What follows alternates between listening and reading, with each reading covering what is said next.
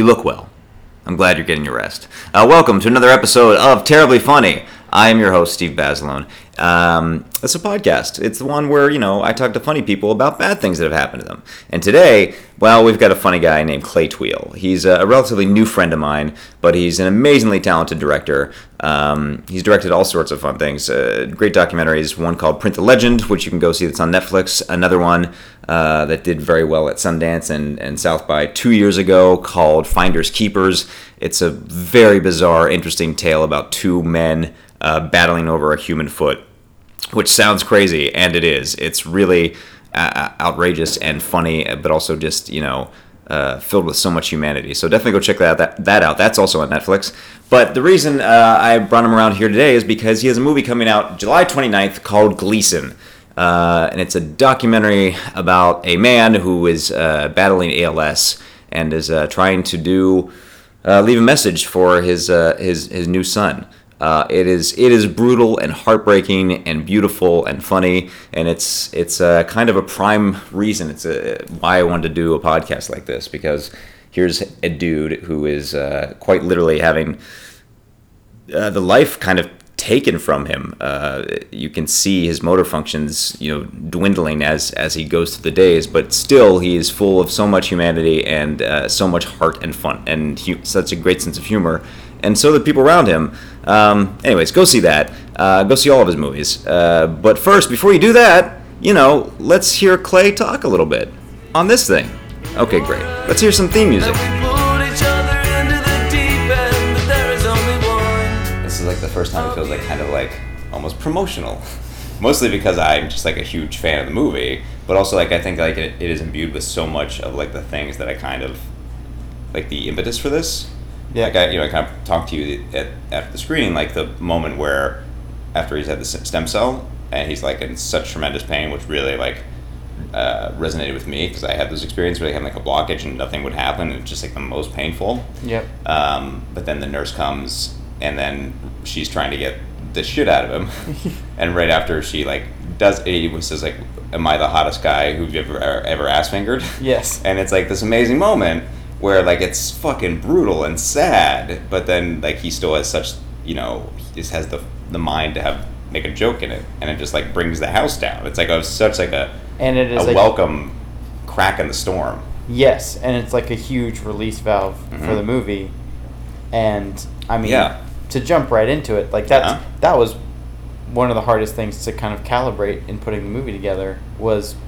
to where to find those. There's, right. There was a, a good amount of like funny moments right. in the 1300 hours that we had to yeah that's enough wade through mm-hmm. but it was like where do you drop those moments in and where is it organic and where is it appropriate and where doesn't it seem like it's just a little ham-fisted yeah yeah uh, and so finding those moments and, and having people like laugh and or even just like getting a smile out of people yeah. to be like okay this is not depressing. Life, life is still okay. This yeah. is brutal, but like they're still if, if they're able to laugh through it, then you can as an audience. Exactly. Yeah. We also had like it was so nice to have what's it, is it Blair? It's Blair, right? Blair. Yeah, he's the the, the caretaker. Yeah, yeah, and he's just like is such a fucking charmer and such a mensch, and also looks like he should be in Point Break. like he's blonde and fucking beefy and handsome and like really long hair. He is amazing. They, I mean, they were really worried. They're like, this movie's gonna come out and Blair is gonna get an agent and move to Hollywood because like the guy's just a star. Yeah, yeah, and he's also like the most. He's like a fuck. He's just like an angel. Like the shit he does throughout the movie, and also just like cracking wise the entire time, and like not just like kind of dad jokes. Like he's legitimately funny, like dirty and raunchy and funny. Yeah, he. Yeah. Um, so he was. Uh, he's a big fan of Eastbound and Down. Sure. And uh, tracks. Yeah, did a lot yeah. of uh, a lot of Eastbound jokes. But okay. while we were editing the movie, you know, we're watching all this footage, and like, it's pretty. The the aggregate kind of emotional response is is very heavy and um, and dark. Right. And so every day, throughout the course of, of editing, we watched a comedy show during lunch. That's nice. Uh, so one of we watched the entire, all five seasons of Eastbound and Down. Oh wow! We watched all of Nathan for You. Um, Do any of those guys know that, or is that like a thing? oh, I have no idea. Yeah. Um, I actually I might have told the Rough House guys that, that we watched Eastbound, but like it was such it was a nice little like break in the middle of the day. We're gonna sit down, we're gonna eat, and we're gonna laugh. Just a palate cleanser. Yeah. To just get again another break in the storm. Yeah, yeah. That's amazing. That's um, as like somebody who uh, spends m- most of my life just like writing dick jokes for characters, and which is great. It's such like a fucking joy to do it, but it's also like after a while, like what what am I what am I doing? Does any of this matter at all? Am I brainstorming twelve foreskin jokes? Yeah, Just to exactly. And yeah. wh- why am I doing this? And then like instances like that where I've had like where people have said like you know I've watched this show or it really meant a lot to me because of my family's like this or because we're going through a tough time. Like those are the kind of the moments why you do that. Yeah, absolutely. Um, well, that's interesting. What did um, did it ever like kind of seep into your bones in your life otherwise, or how did it affect you as you were like editing it and making it, and then like moving forward with promoting it? Oh man. Uh, It's like yeah. that's like six questions all in one. I yeah, like it, it affected me personally, uh, emotionally, physically, all of those things. Like to to be one hundred percent honest, Uh-huh. it was so heavy and and like scary at times. Like I went to uh, a neurologist because I thought that I was having these muscle twitches that I still have today. that I can't That I that started during the beginning of editing of this movie, and I was like super freaked out because that's how Steve's ALS symptoms started, and uh, like I had to go to a series of doctors. Um, what was what was your thought process? There there was like in the back of your mind, but like this is probably just psychosomatic nonsense. But Yes. there's that, that just tiny little voice that's like, nope, this is real. Yeah, I mean, I'm I am a hypochondriac to begin with. Yeah. So then, you know, watching this footage probably didn't Oh man. didn't help. Wow. And how long were you watching it? You were watching it for like months, right? Months. Oh yeah, it took Oof. us three and a half months. It took five of us. So there's, uh, there's five of us watching. There was like co-editor Brian Palmer, two of the guys that shot it, um, shot the vast majority Mhm. of it, Ty and David, and then we had a series of interns, like three, four interns coming in helping out too. But three and a half months of just watching Oh. before we could even start editing. And at what point did you like, oh, I need to see a doctor? Uh, yeah, I probably like a month into that. Was uh, where your peer? Did you tell anybody, or just like you you suffered through this silently? Did you tell like your wife? Did yeah, you, I told. I, okay. yeah, I told Mary, Uh-huh. and uh, she knows, and she knows how much of a hypochondriac. So she's like, whatever, man. yeah, pretty much. Yeah. Uh, she's like, fine, go see the doctors. Uh huh. Um, but uh, but yeah, like just the the the idea that something so small can then bloom out to, to be such a massive problem in somebody's life was like really scary. Yeah. Uh, and um, but uh, you know the doctors are just like you just have anxiety. You just have anxiety, which is not to marginalize that. I, I have a very similar experience. So for a year, I worked on the Michael J. Fox show, which um, uh, three people watched, but it was a great. It was a great job and like really fun. And he's like was always kind of a hero of mine. 'cause when I was like really sick, he had these two books about like positivity and like or just like his experience. And even though his experience is wildly different from my illness, it was still like just reading that was like, oh, there's other people and like a guy who I grew up with as a as a hero was like going through some shit. Then like it's gonna be cool. Yeah. it's gonna be okay. But working on that show and you know he he has said that he's as an actor he can play any role, any role in the world as long as the character is Parkinson's.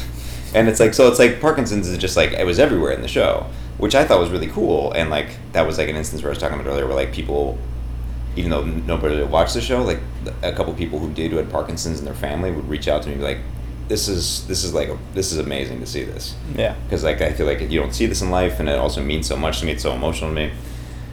But anyways, I was working on the show, and at the time, my marriage was falling apart, and my mom was slowly dying, and like all the stress. So that I had like a twitch in my finger, Mm-hmm. and it was just stress. But for like a week, I was freaking out because one of his books starts off with like he wakes up with a twitch in his finger. It was like the exact same thing. And for a week and a half, I was losing my mind, but didn't tell anybody because I thought it was crazy. Yep.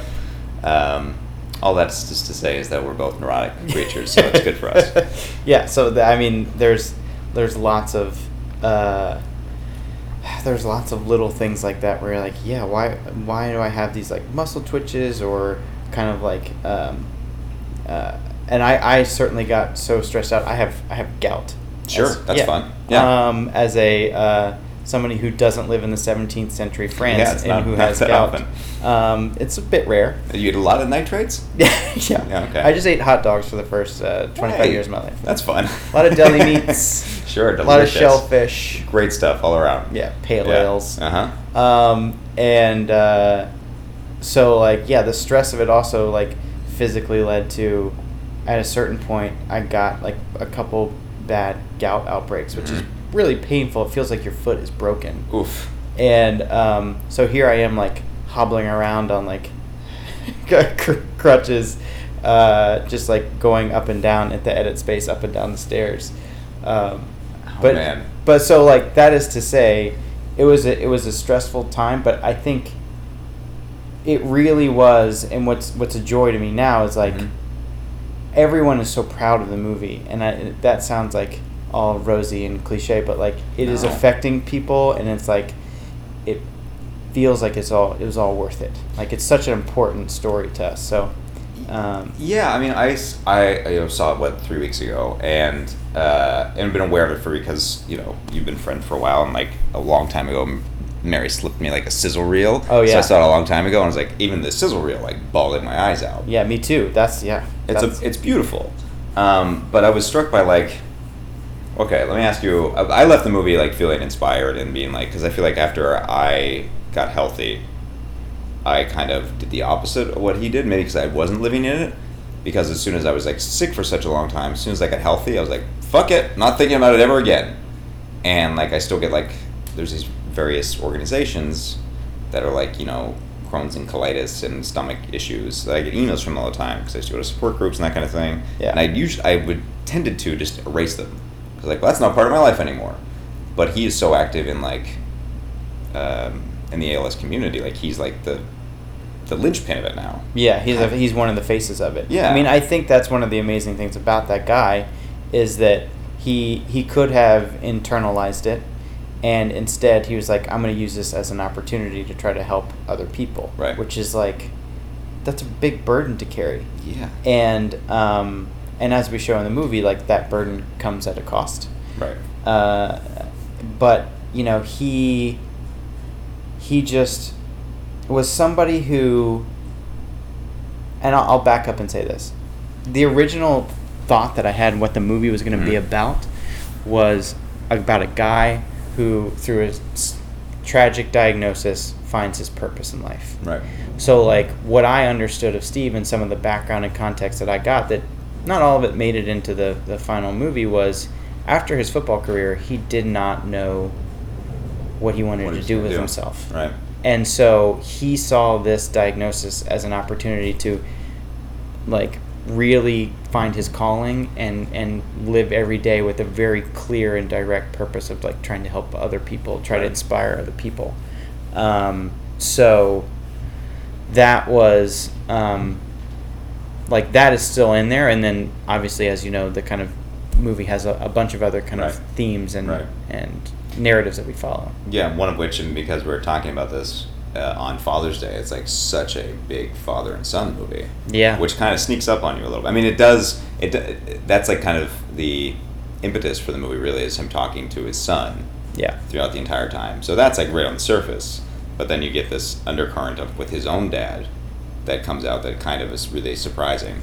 Just not yeah. expecting that as you're watching it. Um, to me, that was. I always get nervous, so I just check. No, that's good. Mm-hmm. Make sure you hit the record button. I have to do that I've, too. I've done that before, where I've done not on actual recordings, but on intros and outros. I'm like, that was a good one, ah, motherfucker. so you know, I'm not the smartest. Anyways, continue. yeah. um, uh, yeah. So f- when uh, when I started looking at the footage and we were starting to piece the movie together, and like um, me and Seth and Mary were, we had like discussed the kind of macro ideas of, of how to sequence everything. Right. But what really kind of coalesced everything for me was there's a, a, interaction between Steve and his dad, and his dad is talking about um, the concept of generational sin. Mm-hmm.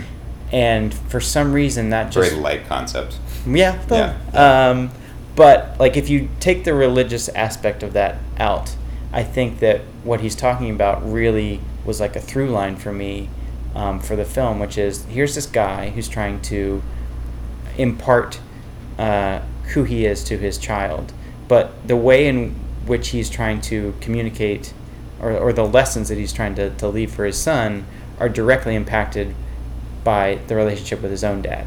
Right. So there's this just like trying to compensate for the potential flaws that you see in your in past generations that you want to remedy. Right. Um, I think I was like, oh, that's like one of the most universal things, uh, uh, or universal stories that that you can tell because everybody has to deal with that. Yeah. Think about that, um, regardless of it, even if you're a parent or not, just like how you live your life, and so um, that that was like, oh, that's a that's a a way to draw in a lot of audience members. I think. Right. Well, there so much. I mean, so many things that I thought were very impactful about it. And I will use this as a at, at some point to turn into actually talking about more about you and less about just just your work. But um, there's a moment that really resonated with me where they go to see like a healer with his dad. Yeah. Um, and his wife, her name is Michelle. Michelle. Um, you can see in it that it's like it's the dad just trying to help in whatever way he can. Mm-hmm. It's like feeling helpless and feeling vulnerable and just trying to push a square peg through a round hole. And that Michelle is just like kind of furious by this, but like he's stuck in the middle, like trying to make everybody feel good, kind of right. He's trying to placate everybody. He's trying to help, like help his dad because he knows he's vulnerable, and he's also trying to assuage his wife. It's just like a really like that was like a moment in my life where my ex and my parents would sometimes get into it because you know my ex felt like i'm in the weeds. I'm here doing this shit. I'm helping. Right. You're just from afar and i know you, you're trying to help because it's your son it's your baby but like i got this. And it's like this interesting push and pull that's like and that scene is heartbreaking. Yeah there's a lot going on in that scene. I'm glad that you you as somebody who's probably been through experiences like that understand that like his dad's just trying to do the best that he knows. Yeah. You know? And, and it's like very misguided, or at least from my perspective, but he's still trying. His intentions are fully pure by and large. Yes, yes. Yeah. Um, I, I, think so too, and and that's I was hoping that that came across in yeah in, in the movie, but yeah, like the the the caretaker side of the the film too is very important, and right. whether it's like people who get illnesses like this, uh, you know, it it doesn't just affect them; it's kind of reverberates through all of their, their loved ones as well. And so we right. tried to, to get as much of the kind of family perspective, especially Michelle, who's the main caretaker for him, right. her perspective on these events, because uh, that's not really put out there that much. Yeah. Um, so we're trying to reach out to like caretaker communities as well. I think. Yeah. I, at some point, I don't remember who said this, but uh, I can't remember. But at some point, when with my with my mom uh, having cancer, somebody said like, cancer is hard on the person, but it's really hard on the people surrounding them. Um, which is making light of obviously you're the other person is dying. That's the hard thing, but yeah. it's just amazing. It has this ripple effect that because you don't have the you don't feel ownership of it because it's not actually happening to you. Mm-hmm. Um, but it still is incredibly difficult and still is like permeating so many facets of your life if you are like down in, in the trenches of it. Yeah. And like uh, yeah. it's, it's out of your control. Yeah. Kind of thing. Okay, well, let me ask you, uh, like, how going through this did it? You had you had gout as you went through it. So like as you're having gout, which is, as I've broken a toe before, it's not fun. I, I assume it's something like that. But, I don't know. By the way, we were at a, the Hot Docs Film Festival, uh-huh. and uh, we are up on stage with me and Michelle. I thought you said we are at the hot dogs. Hot dogs. You're just I'm just I just can't get away from hot dogs. I just wanted so many hot dogs. Neither can I. Mm-hmm. Mm-hmm. Uh, yeah, so we were at Hot Docs in, Hot Docs in yes. Toronto, uh-huh. and Michelle is up on stage with me, and she just screams that out to the audience like it's. He's like, Clay got gout because of this. Thank you. That's great. Yeah. Thank you. Cool. Michelle. Good stuff. Yeah. Um, but the like, so how did like working on this, where you see somebody who is uh, seemingly able to take so much adversity in stride, is that like when you have gout, you're like, ah, you know, I can't complain about this, yeah. or like how was it affect? How was like how was it you know uh, permeated your life, or how has it changed you moving forward, or like even looking back in hindsight? Sure. Yeah. I mean, I think just like a matter of uh, putting life into perspective, mm-hmm. and that for me, what the biggest like inspirational takeaway of the movie is uh, would be just how um, uh, adaptive the the human spirit is, like how, how resilient it is, and how how much like as humans we can deal with some really harsh shit and bounce back. Like right. Eh, eh, you can maintain if that guy can maintain hope, if that woman can maintain some sort of light and hope through these battles, then yeah, my my gout mm-hmm. or uh, you know um, whatever sort of like minor illnesses I yeah. have, or like oh yeah, I have muscle twitches or whatever. Yeah, it is. It pales in comparison, um, and you should just appreciate the ones you love and and and uh, being able to kind of be around them. Yeah, and um, communicate and use your body. Yeah. Even if you're hobbling with a cane because you're you've you're a broken gout foot. Yeah, exactly. I mean, just look, and then now I get to like pick out a sweet gout cane. Yeah. Okay, man. Being like a documentary filmmaker who's a part-time pimp. Yeah. That's not bad. everybody has to have their calling card. I'm uh-huh. gonna get the like Jurassic Park, like you know, oh, mosquito and amber. amber. Yeah, yeah, yeah. That's yeah. good. Yeah. Well, life finds a way, man. um, Dr. Malcolm's chaos theory at oh, work. boy. Yeah, that sounds fair. Um, well, is there is was is transitioning more into uh, your own experience? Um, is there moments in your life in which you were incredibly in the weeds, but then you know had these uh, flashes of of Blair or what Steve did with just like you know that you find finding levity in in um, amidst something very difficult. Um.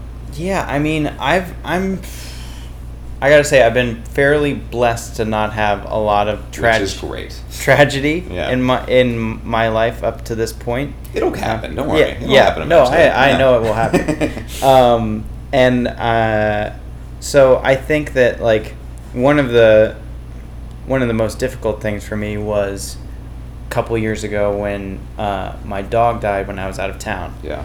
And so you know, dog was like five years old, so it was pretty young, and um, it was it was pretty traumatic and like that's one of the closest entities to me that has that has died in a, in a, in a like traumatic fashion not yeah. grandparent who is um, you that, know led, led a full life, life. yeah, yeah.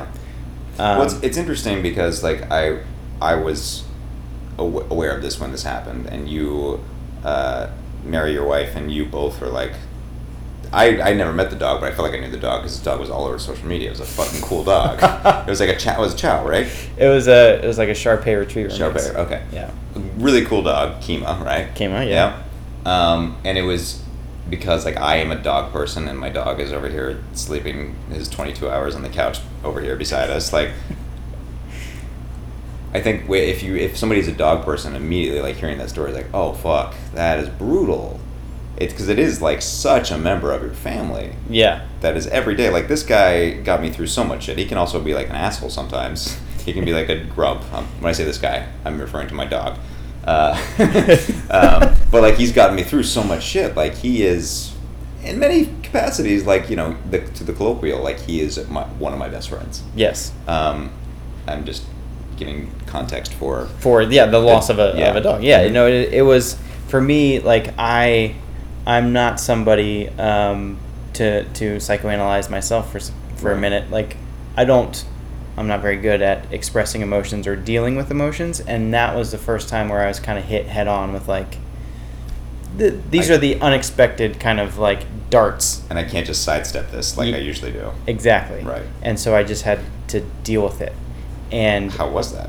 I mean, hard. Uh, and um, in a way like I was we were on vacation when it happened and uh, um, you know so it was good to be around family uh, to help kind of get through some of that grieving yeah um, and if, if I'm, pardon me if I'm if I'm maybe oversharing, but it was Kima went on a hike, right?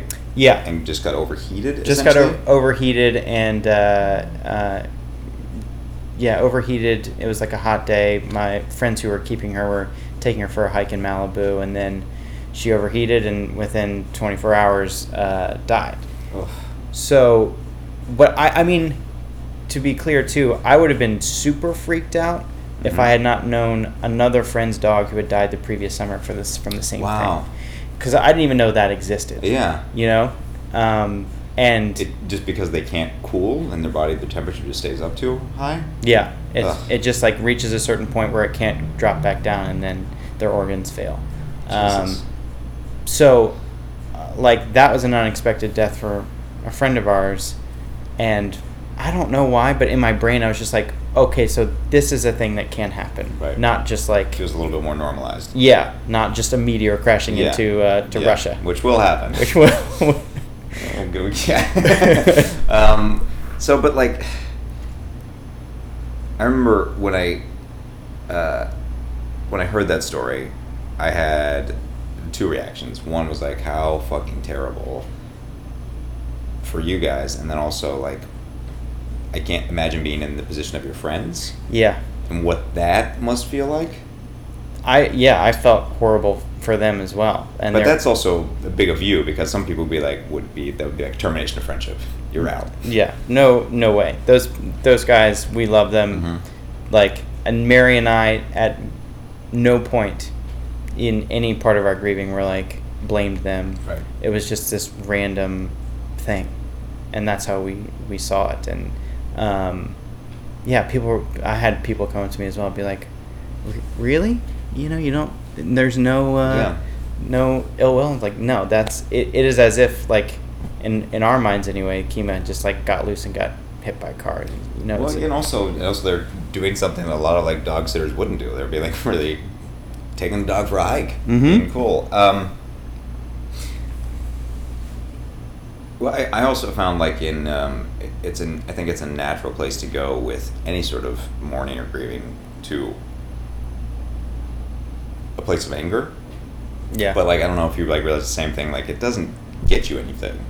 I think it's also like in the movie you see Steve like you see portions where Steve Gleason where he's angry. Yeah. But it's it just by and large that's not the overwhelming thing because it just you can't do anything with it. Yeah. The the the there's a couple great um, very powerful moments where he's just like he just all he can do is, is scream you know mm-hmm. um, especially somebody who's slowly being trapped yeah. in, in, their body. But like for me, I never went to that after Kima. I, I'm not a, a very, I'm I'm not an angry person. Mm-hmm. I'm not quick tempered or anything like that. So I just I tend to over internalize. Um, and, and, that leads to muscle muscle twitches and probably gout outbreaks. yes. Yeah. Uh, I also man, the amount of like physical ailments that happened to me after Kima died is I, we could. That's a whole nother. It's podcast. crazy, right? Yeah. I got when this this period I was talking about, where I thought I had, uh, where I thought I was early onset Parkinson's, which was just totally me being neurotic. Uh, that was bullshit. But then, legit, two weeks later, I had I gave myself shingles. Yeah. Which is like much like gout. It's like the disease of like a seventy year old. Yeah. But but I was just my body was under such stress. My body's like, no, we're out. It's fuck. This is too much, man. You're getting something. It's pretty clear that stress like ruins your ruins immune you. your immune system. Mm-hmm. So um, yeah, I think uh, um, like what I, I got a floater in my eye. I still have still have it. Oh wow. Or like that happened like a month after. Wait, what is that? It's just like one of the you can see like the little string. Yeah, like a yeah, like there's like a little doesn't go away. Soft dot. Yeah, they, it will eventually. They say. Okay. Uh, but. Uh, That's crazy. I remember having those as a kid, and I didn't know what that was. Yeah. Just like, oh, it's a, there's my friend. it's my little ghost friend. My little ghost friend. Oh, hey Norman, yeah. my my floater. Yeah, my floater. Uh, so, uh, but I what I will say, I think that that happened for me anyway was, I like we got home. I was, I, I just finished working on Print the Legend, um, and. Still available on Netflix. Still available on Netflix. Yep. Good plug. Thank mm-hmm. you. Sure. Uh, and uh, and then um, this opportunity to kind of like uh, come in and help finish uh, Finders Keepers mm-hmm. came about, and that also movie available on Netflix. also available on go, Netflix. uh, it's been yep, Yep. good couple years. Yeah. Uh, so I was like sitting around the house for a week and feeling super depressed, and uh, and then this opportunity to go do this movie, and I I didn't realize it at the time. It wasn't until probably when we were premiering at Sundance that I got to reflect on kind of why that movie helped me Right. which was the that movie is a lot about uh, acceptance of loss Right. and um, you know there's there's all sorts of other like cosmic connection between these two guys and it's a father and son you know dynamic and kind of issues as well there um, celebrity fame Sure. well, there's lots of lot of things things. But for John, who is kind of like the the most central character, um, you know, he lost his dad in a plane crash, and it like kind of ripples through his the rest of his life and Yeah. drug addiction and, and all sorts of things. So him coming to peace with that is the journey of the movie. Right. And for me, I was trying to deal with the same thing. So like in trying to help find sound bites or, or concepts or like strings of ideas, it just like kind of came naturally like, oh, this is how I feel and these people are like representing that and Right. talking about it. Right. So it helped to put that movie together. all, all Um, finders keepers. in Finders Keepers, yeah. Um, well, it's interesting. You said you know you were not. That was one one facet of like moving on with this sense of loss. You just got to channel into into a piece of work. Yeah. But was there any other ways that like uh, having you know you saying not good with dealing with emotion? This is the first time you kind of like tackle that like head on. Like, how did that change you, or in what way outside of getting floaters? Uh, in what way did that like kind of change how you are now, or Yeah. um, had added tools to your toolbox, I guess, emotionally speaking. Um, I think it's made me uh, less cynical. Yeah. Um, I think I used to be. I mean, I still still have it a little bit, but Sure. um, there's this. Uh, I don't know who said it, but it's like uh, it, it was someone smarter than me said uh, cynicism is the defense mechanism of a romantic, and I think that I let the cynicism take over the romantic part of my brain Right. and going like confronting something like that made me try to err more towards the light Right. than just you know believing the kind of worst in things because you can't it would li- life is too hard to, to Yeah. focus on Only the bad shit. only the bad shit Yeah, you'd never get out of bed. yeah yeah Because there, even in, even in the good shit, there's bad shit. Oh, we're only today's a beautiful day, but how many more of these beautiful days do I have left? right it's like, it's Uh, paralyzing. Or yeah. it could be. It You- could be. We could all just be Woody Allen walking around. Which is horrifying to me Yeah. Um, but uh, yeah, but so that I think is also reflected in in some of these these films that I've been working on too, because I do like that kind of like darkness and comedy, and Right. the, the the intersection of those two ideas. That a lot of that comedy from uncomfortability Right. is like my my pocket. Let's also understand that you, you the two shows that you watched while you're editing, uh, Gleason were both all about like awkward. Yes. Like the comedy almost exclusively comes from awkwardness, and and Eastbound and Down more so like a lot of posturing and hubris, but it's still like everybody else feeling fucking super awkward yeah. about just a guy making jerk off jokes all the time. but I love that like uh, he is his his braggadocio is so paper thin. Like Yes. it, there's just there's desperation behind every such a such a veneer of just a little bit of hubris, and the rest is just tiny little pup. yeah. Um, okay, well, moving forward with uh, that kind of less cynical outlook, uh, has that kind of colored the kind of things that you want to work on in the future? Is that like did that, that did that bring you more towards Gleason or things that you want to work on in the future, or is it just kind of like, well, this is just an amazing project. I have to do this regardless of what's happening in my life. Yeah, I mean, uh, I would say Gleason was happening right around the same time as well. Mhm. Like I'd already started the talks of, of joining Gleason before Kima died, Right. and so I just knew this story was going to be powerful, and I wanted to be a, a part of it. Um, I had other kind of personal connections uh, for the Gleason storyline. My sister, my older sister, has MS. Uh, I'm my family's uh, my dad is Muhammad Ali's lawyer, mm-hmm. um, and so I had spent time with the Ali's growing up, seeing a celebrity like sports celebrity type person right. dealing with an illness. Um, is something that I had experienced firsthand already. So I was right. like, I saw in Steve and Michelle a way to kind of explore their, their story too. Right. Um, so yeah, for like moving forward, the kind of projects I'm, I want to work on, it has helped me narrow down um, the the tone and the um, the kind of ground groundedness of stories that I want to tell. Right. Because that's a, that's a it's a it's a niche thing, really, right. especially in this town. Of like, I want to tell grounded stories that are both like uh, uh, heartbreaking and hilarious. Yeah. And people are like, yeah, that's not commercial. like, yeah. well, fuck it, fine. I, but those are the stories I want to tell. Yeah. Uh, so. Well, it's served you well thus far. Yeah. It seems. Uh, it's going all right. Um, here's a question, just because.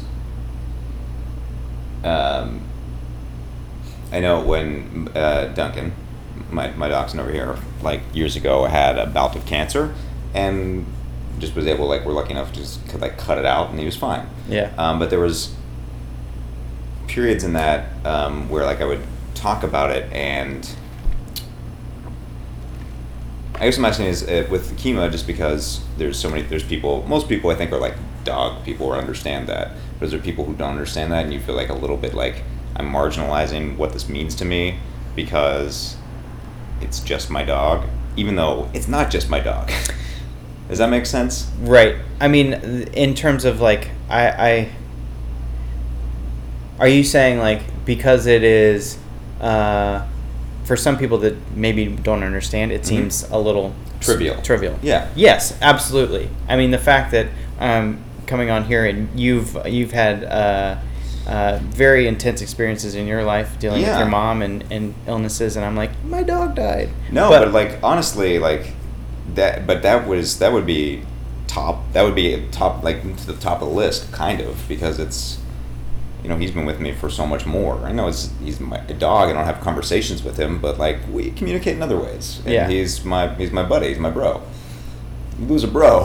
yes. it, it hits you hard. Yes. Um, yeah. Uh, so I, was, I just like what that experience is is like. Yeah, I'm. I uh, I certainly feel a little bit of that. I don't. I, again, I like don't.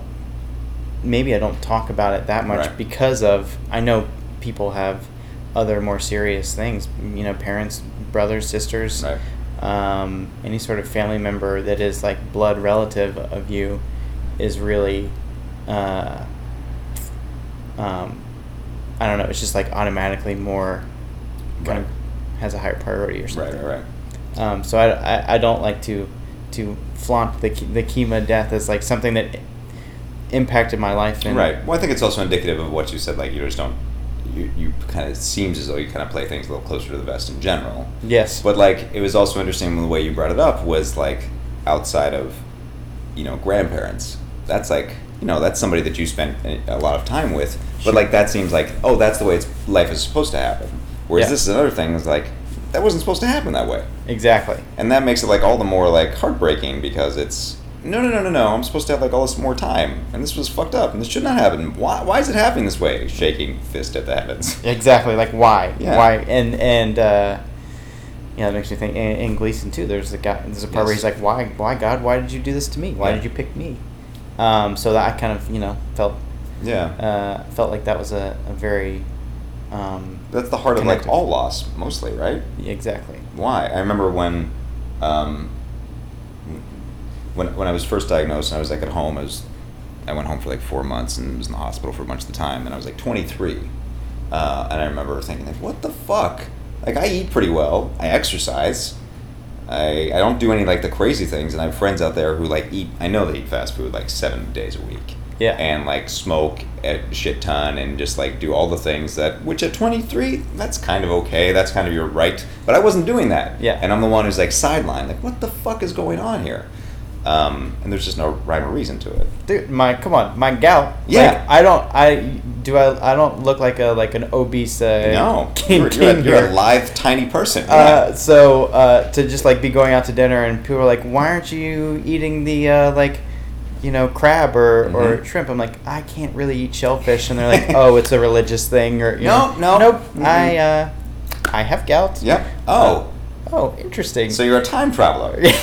yeah. You're you, uh, you're a royal from the from the Renaissance. Oh man! So every uh, every time uh, like a uh, person in this group of friends of mine uh, gets married, we uh, for the bachelor party we have a roast. Mm-hmm. and nice. yes, uh, which has been fantastic. Um, and when I got roasted, the amount of gout jokes I'm it was just like off the chart. Yeah, it was pretty great. And most of these friends are comedy writers, sure. so yeah, there's, there's some real some real zings in there. They brought it. Yeah.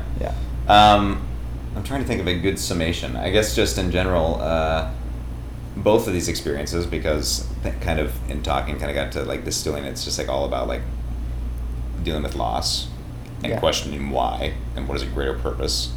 Um, so, what have you taken from both of these experiences? Uh, well, I guess all of them, making Finders Keepers, making Gleason, and dealing with the loss of a family member. Like, what is what did you distill to be like a higher purpose? Higher purpose. Um, hmm, that's a big question. No, yeah. it's a tiny one. what's what's the meaning uh-huh. of life in 140 well, characters I guess, or less? Yeah, exactly. No, this is going to be a tweet. Um, I guess less the higher purpose feels very theological, but just um, like a, a mantra or a mission statement. Like, how is it in terms of yeah. What? How's it tinted your glasses moving forward? Um, I here's the, here's the thing. One okay. of the things that that got me into um, filmmaking was that I saw this was like in college. I saw that like you could just like rip off other people's work and mm-hmm. like cobble it together and take a scene from this movie and yeah. then it'll be like in a scene from this movie and that'll be cool next together. And, yeah, and I was like, oh well, I can use my like visual memory, which is pretty good, and just like combine a bunch of ideas mm-hmm. and then uh, make them make them my own. So a pastiche of other people. And that's me. That's me. Which is kind of true. Yeah, that's kind of what I am. Uh, Mom, dad, whatever other influences, television. Exactly. Yeah. Uh, so I I I just like accumulate. Um, you know, scenes or quotes or things in my brain that I'm like, yes, that represents how mm-hmm. I'm feeling now. Mm-hmm. Um, and so the one that uh,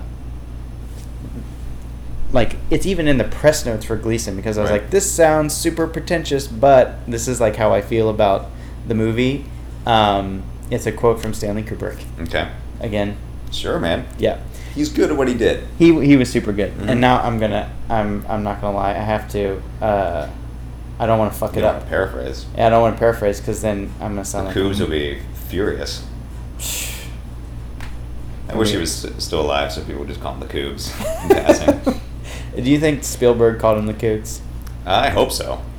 I hope so. Like when he's thinking about him fondly. Ah, uh, I remember me and Coobs one day. Okay, here it is. Great. Uh, so this is this is the quote from from Kubrick that that like resonates in my life, mm-hmm. which is the most terrifying fact about the universe is not that it is hostile, but that it is indifferent. But if we can come to terms with this indifference, then our existence as a species can have genuine meaning. However vast the darkness, we must apply our own light. Huh. And so, again, like, kind of pulling myself out of what was a, a little bit of a like cynical time of my late 20s and, sure. and early 30s and, and dealing with the acceptance of losses maybe like gotta you gotta maintain that hope that's really lovely because I think that is the, the hard thing to come to grips with is uh, just that universe doesn't give a shit. Yeah. That's not its job. Yeah. That's really not its thing. Um, there's, there, it doesn't assign any meaning to it, you do. So try to make the meaning good. Yeah. All right. Well, now you have a new dog, so you're doing. Seems like you're you're moving forward. Yes, indeed. Beatty's been great. We decided yeah. to get Beatty in the middle of making like we were in the middle of the shit of mm-hmm. making Gleason and it was super hectic. Just stack some more stuff on. Yeah, so I was like, oh yeah, Mary and I, let's get a dog now. Yeah. Uh, so now we're dealing with actually having to like train her now that we're the movie is done. Sure. And uh, make her less of a wild child. Well, that's good. You have time for that now.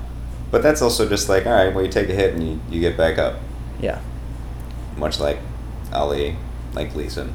I'm just I'm just lumping you with all these guys. you the fact you getting a new dog makes you just like Muhammad Ali. um, uh, I will take that. Yeah, I think yeah, you should. Yeah. Uh, well, thanks so much, man. I really really appreciate it. Thanks for having me on. Yeah, it was a pleasure. Yay! Yay! And it did record. Okay, great. Checked. Yep. I see evidence of you and him. Oof, that was something, huh? Cynicism is the defense mechanism of a romantic. Yeah, that for sure. I am going to be using that at parties for years to come, and I'm going to act like it's mine, like I said it. Uh, so if you happen to see me out and I'm saying that, just let me have it. I need these small victories. Just give it to me, okay? Don't be a dick. Don't take that away from me. I know I'm stealing from somebody, but nobody else has to know that. Uh, thanks so much for listening today, guys. Really appreciate it. Uh, special thanks to Clay Tweel because he's great. Please go see his movie Gleason. It's lovely, and uh, if I were a betting man, I would say for sure it's going to be up for an Oscar. So be ahead of the curve. Go see it before you know it's getting all before it's up for award season and that stuff. Um, watch his other movies too; they're also great.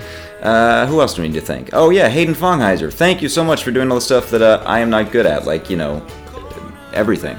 Uh, also, uh, thank you to Julia Pott and Kingdom Flying Club.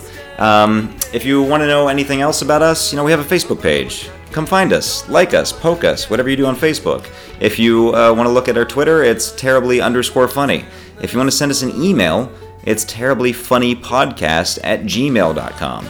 Um, we got our first fan email last week from a lovely lady named Danny, and man, oh man, did that warm the cockles of my heart. It was really, it, it, it made me feel like I'm not operating in a vacuum, and that's nice. Um, also, if you feel like going to our, our iTunes page, you know, write a review, uh, rate us, leave a comment, all that fun stuff.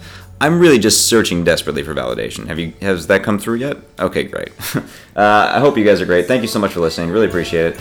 And you know, have a have a kick in the dick day. Lots of love.